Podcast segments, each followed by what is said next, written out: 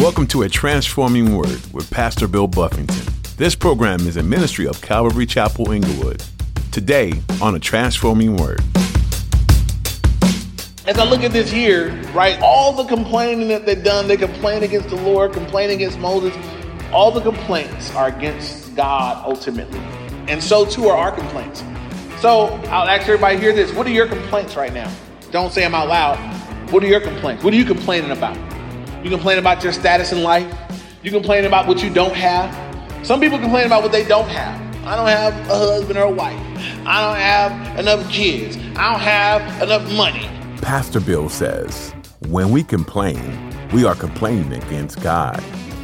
We are essentially saying, God, you haven't given me what I want or what I need. What you've given me isn't good enough. Does that thought make you stop in your tracks like it makes me? When we want to complain, we need to look instead at all that God has already done for us. If we started making that list, it would never end. There isn't enough room in a notebook or a dictionary to write out everything He has done for you and me. Now, here's Pastor Bill in the book of Numbers, chapter 16, for today's edition of A Transforming Word. The earth covered over them, and they perished from among the assembly.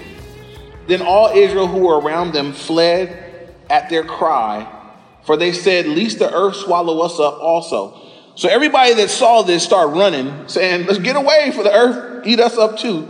Verse 35 And a fire came out from the Lord and consumed the 250 men who were offering incense. So the people that had gathered against Moses, the Lord did what he said. He opened up the earth, swallowed that group, and then the, the 250 that came out against Moses, all those leaders were consumed in fire from the Lord. Now, some people read a story like this and they say, man, that God of the Old Testament was mean. When you read this, anybody think that? Anybody think, how come God did that? Isn't that a little harsh? Is the God of the New Testament a little nicer than the Old Testament God? I read this and we're not even done yet. There's more coming. But I read this and I think, man, that's wow. You know, anybody here ever messed up? Anybody here ever revolted against a leader? I have. I've revolted against spiritual leadership. I've done things in church circles that I ought not to have done. I, I read this and I think, well, man, you know, is God the same yesterday, today, and forever? How do I reconcile this? And it's so great how it reconciles, right?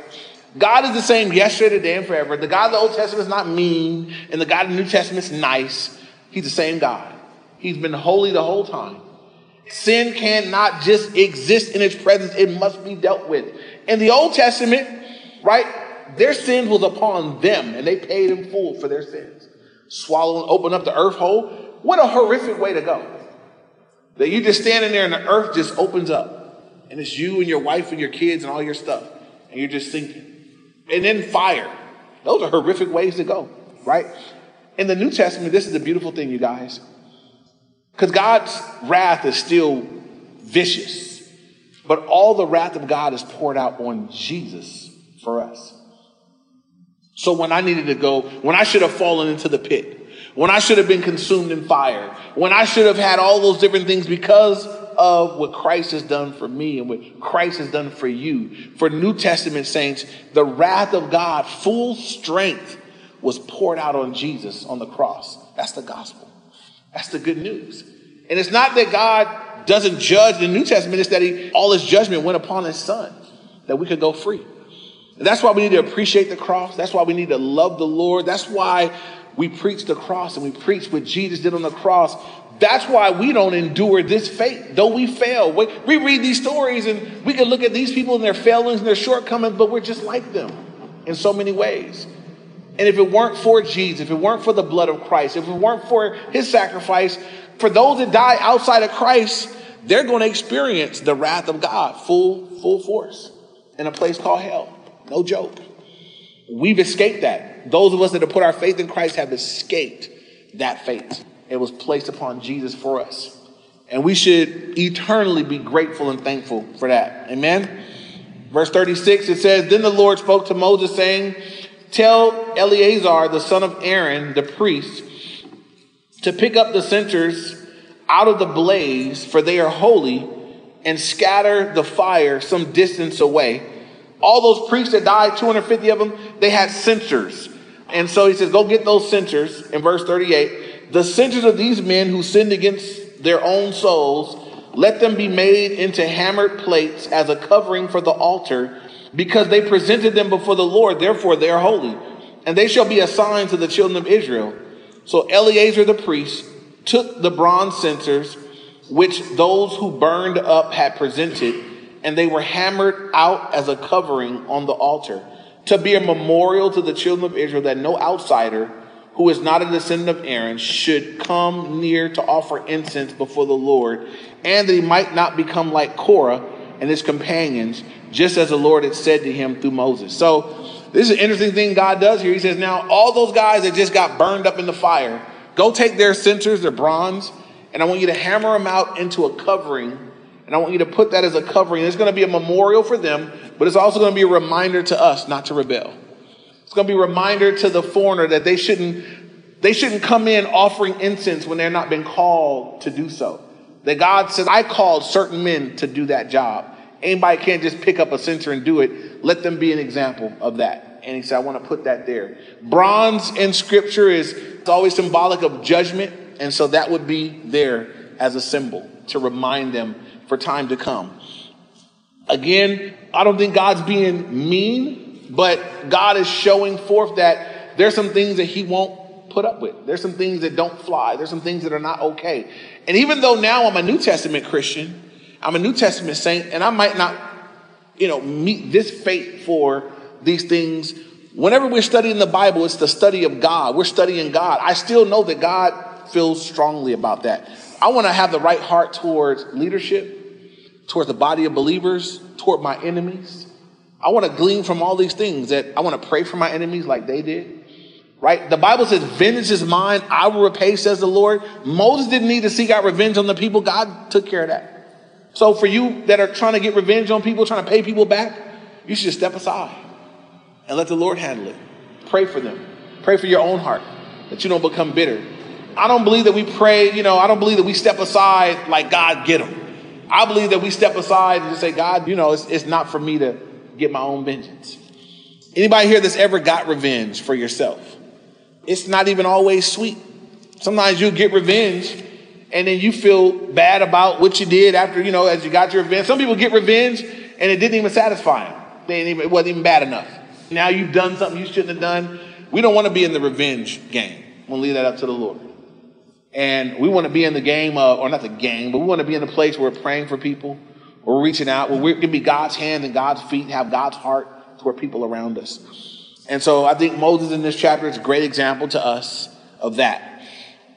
Moving on now, it says, verse 41 on the next day, all the congregation of the children of Israel complained. So they haven't learned yet, right? The very next day, the very next day, right? The, I mean, these are significant things that mean the earth opening up, swallowing groups of people whole, families, they all gone, all their stuff is gone. You can't even go get their tent, it's gone in the earth. This group over here with their incense burned up and the, the altar thing had been hammered out and put up there. I'm thinking that there should be humbleness, brokenness, sorrow, weeping, mourning. But no, verse 41 on the next day, all the congregation of the children of Israel complained against Moses and Aaron, saying, You have killed the people of the Lord. They come complaining again. One day, when I was doing high school ministry, we took kids out to, it was a boys' camp. We usually would do camp with the boys and the girls, but the guys wanted to do guy stuff. So one of the guys at the church, he hikes and he goes all these places. He knows all the places to go. So he said, hey, we can go to this one island. We can, we can camp out. We can be in tents.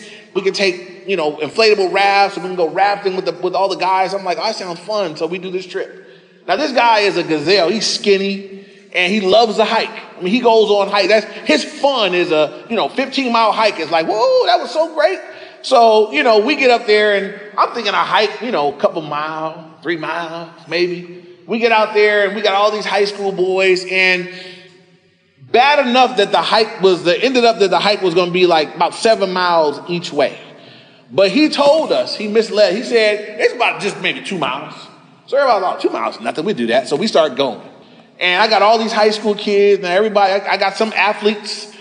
I got some video game kids. I got some runners and I got some chubsters. And we, we're going, and I, at least three miles in, kids like, how much longer? Because we've gone so far, you can just see, you can't see where we're going.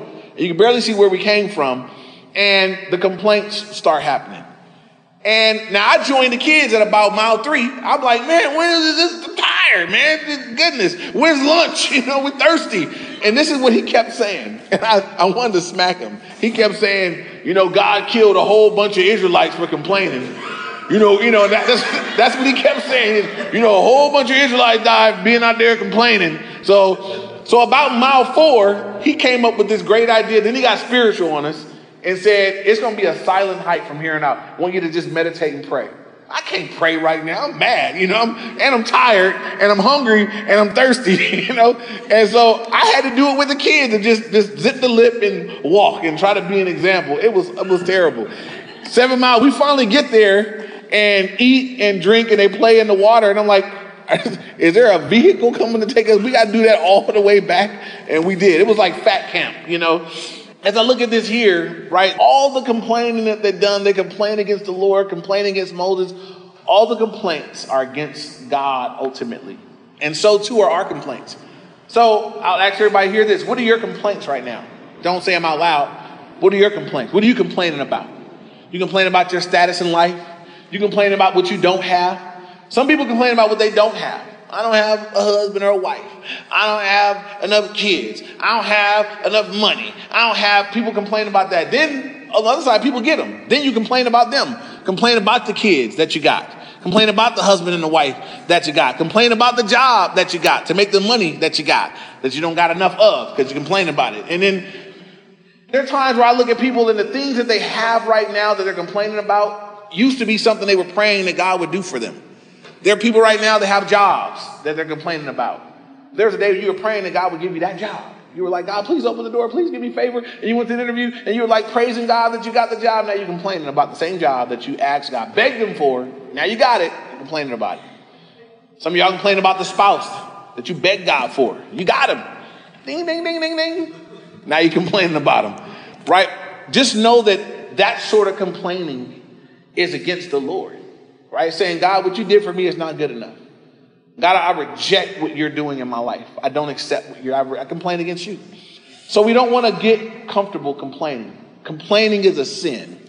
It's a common sin, but it's a sin. Just think about that next time you have a complaint in your heart, right? That it's a sin when you're complaining against what God is allowing, what God is doing. Very next day, they show up and they complain. And notice that their complaint is they're blaming again. It says on the next day, all the congregation of the children of Israel complained against Moses and Aaron. And this is what they said to Moses and Aaron You have killed all the people. You've killed the people of the Lord. Did Moses and Aaron kill the people of the Lord? No. They did it to themselves. It's not their fault.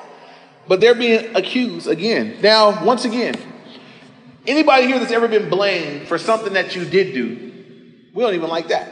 Right? If I do something wrong, and then you come and say, Bill, I saw you do that wrong thing. I don't even appreciate that, even when it's true. Now I feel even worse when you accuse me of something that I didn't do. I didn't do that. If I'm upset when you accuse me of what I did do, only more upset when you making up some stuff. I didn't even do that. So I just want you to notice that Moses and Aaron, here they are. The people have been against them this whole time. God is doing everything he could do to set things straight and the people show up and complain again. And now they're blaming them for the death of all. Imagine the pressure that that would feel like. All these people mourning the death of their rebellious friends, and they're blaming it on you. It's your fault. There all these people died because of you guys. Look what you did. I just feel bad for Moses and Aaron here. Like, man, I, I would I could understand them saying, God, I don't want to be a leader no more. Can I just be part of the congregation? I'll go complain too. I don't want to be in front no more. You know, that's the pressure that they're dealing with, but that's where God had called them to be. So verse 42 now, now it happened when the congregation had gathered against Moses and Aaron that they turned toward the tabernacle of meeting, and suddenly the cloud covered it, and the glory of the Lord appeared. Then Moses and Aaron came before the tabernacle of meeting.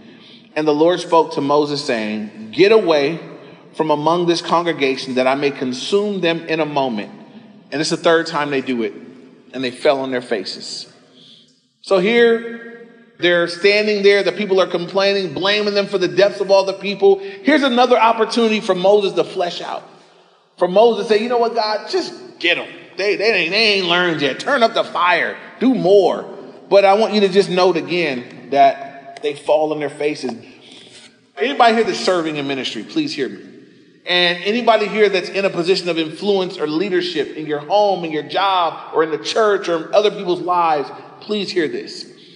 This is the example of just godly leadership that they are interceding for those that are coming against them. They love those that hate them. They're genuinely. They could have said, you know what, so what?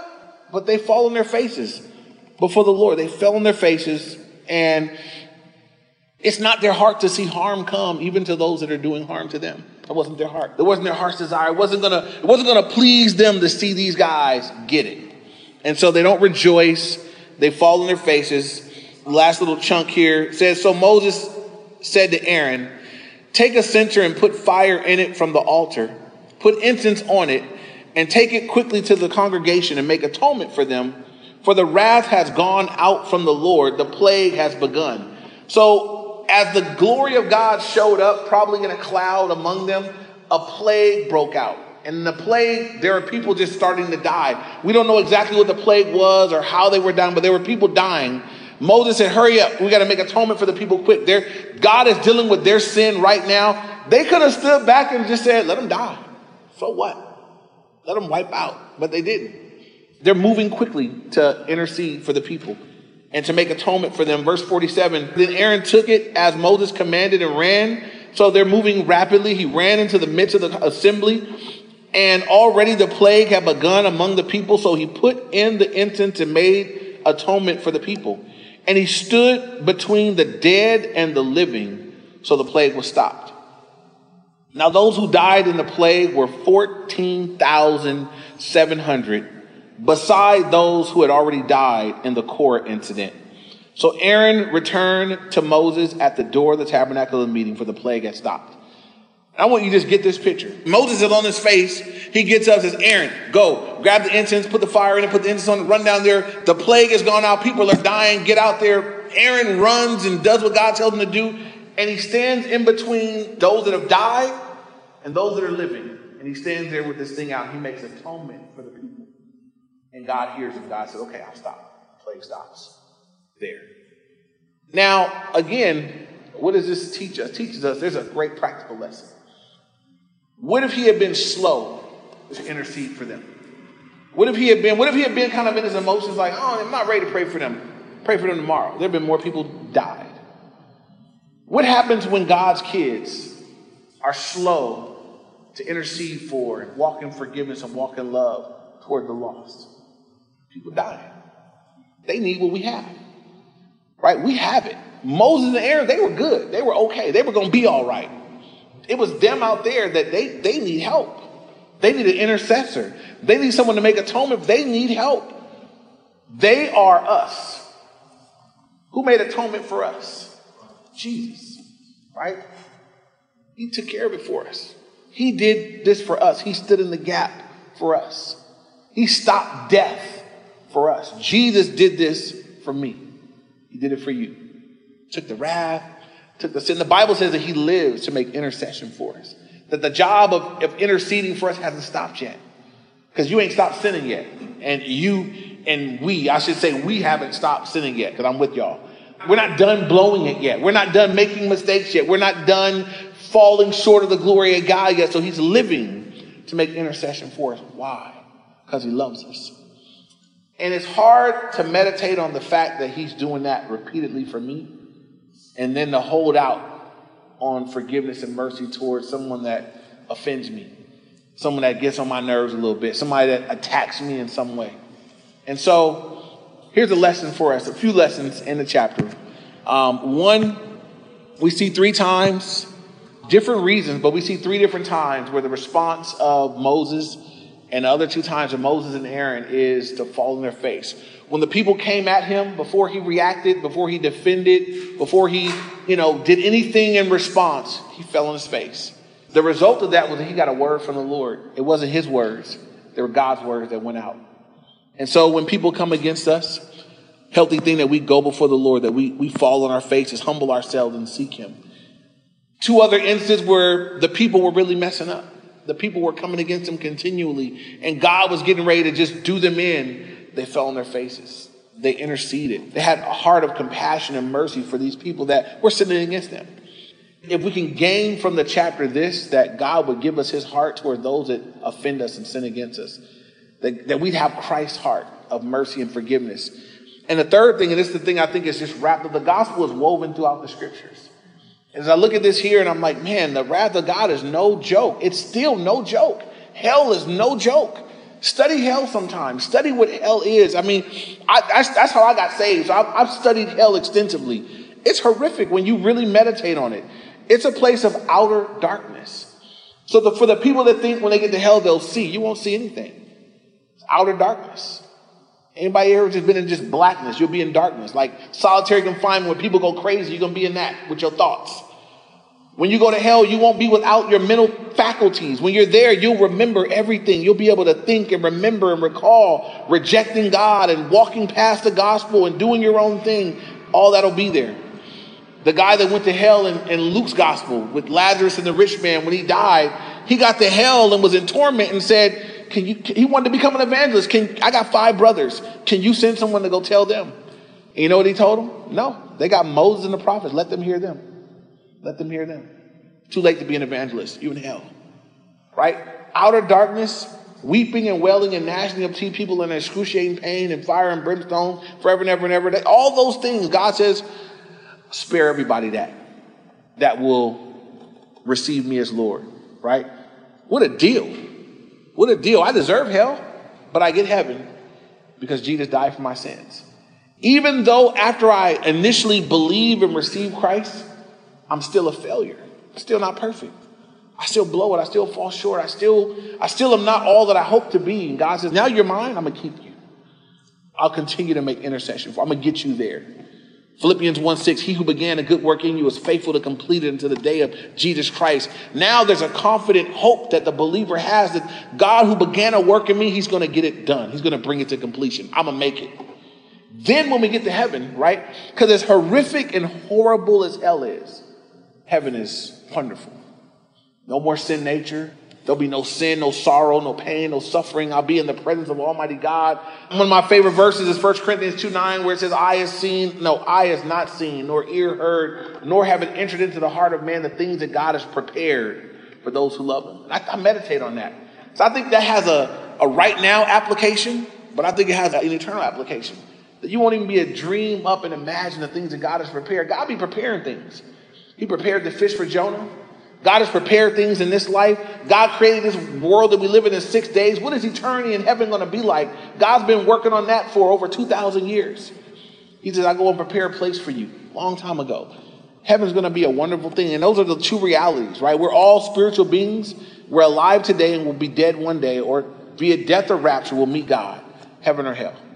So as I look at this here and I look at the, the horrific aspect of the judgment, I realize there's still people meeting that fate every day, dying and going to hell. That's why we're called to proclaim the gospel. Love people enough to share the gospel with them.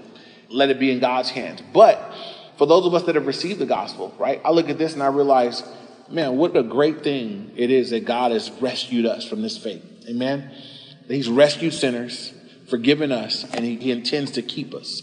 As we end this chapter, I hope that all of us will walk away not fighting against God's leadership, not complaining so much, and being very thankful for what God has saved you from. Amen.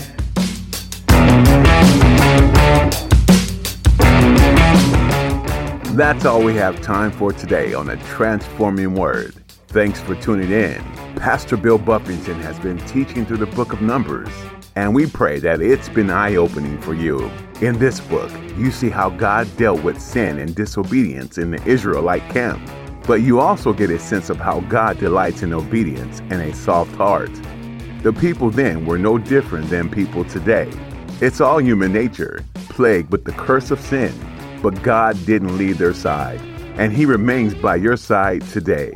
So if you're ever in doubt about God's goodness, faithfulness, or steadfastness, be reminded that God cares about you, loves you, and is there for you. We hope you continue to learn more from the book of Numbers, and we encourage you to read ahead on your own. If you're interested in listening to additional teachings from Pastor Bill, you can find them on our website at calvaryinglewood.org. We'd be happy to meet you too. If you live in the Inglewood area or happen to be passing through, come join us for worship this weekend. You can get service times and location information at calvaryinglewood.org. You'll even find links to stream our services if you're unable to be with us in person. Then you can catch up on previous messages online. That website again is calvaryinglewood.org. Before you go, we want you to know that we're grateful to have you as part of our listening audience, and we pray you continue to look to Jesus. Thanks again for joining us, and be sure to catch our next edition of A Transforming Word.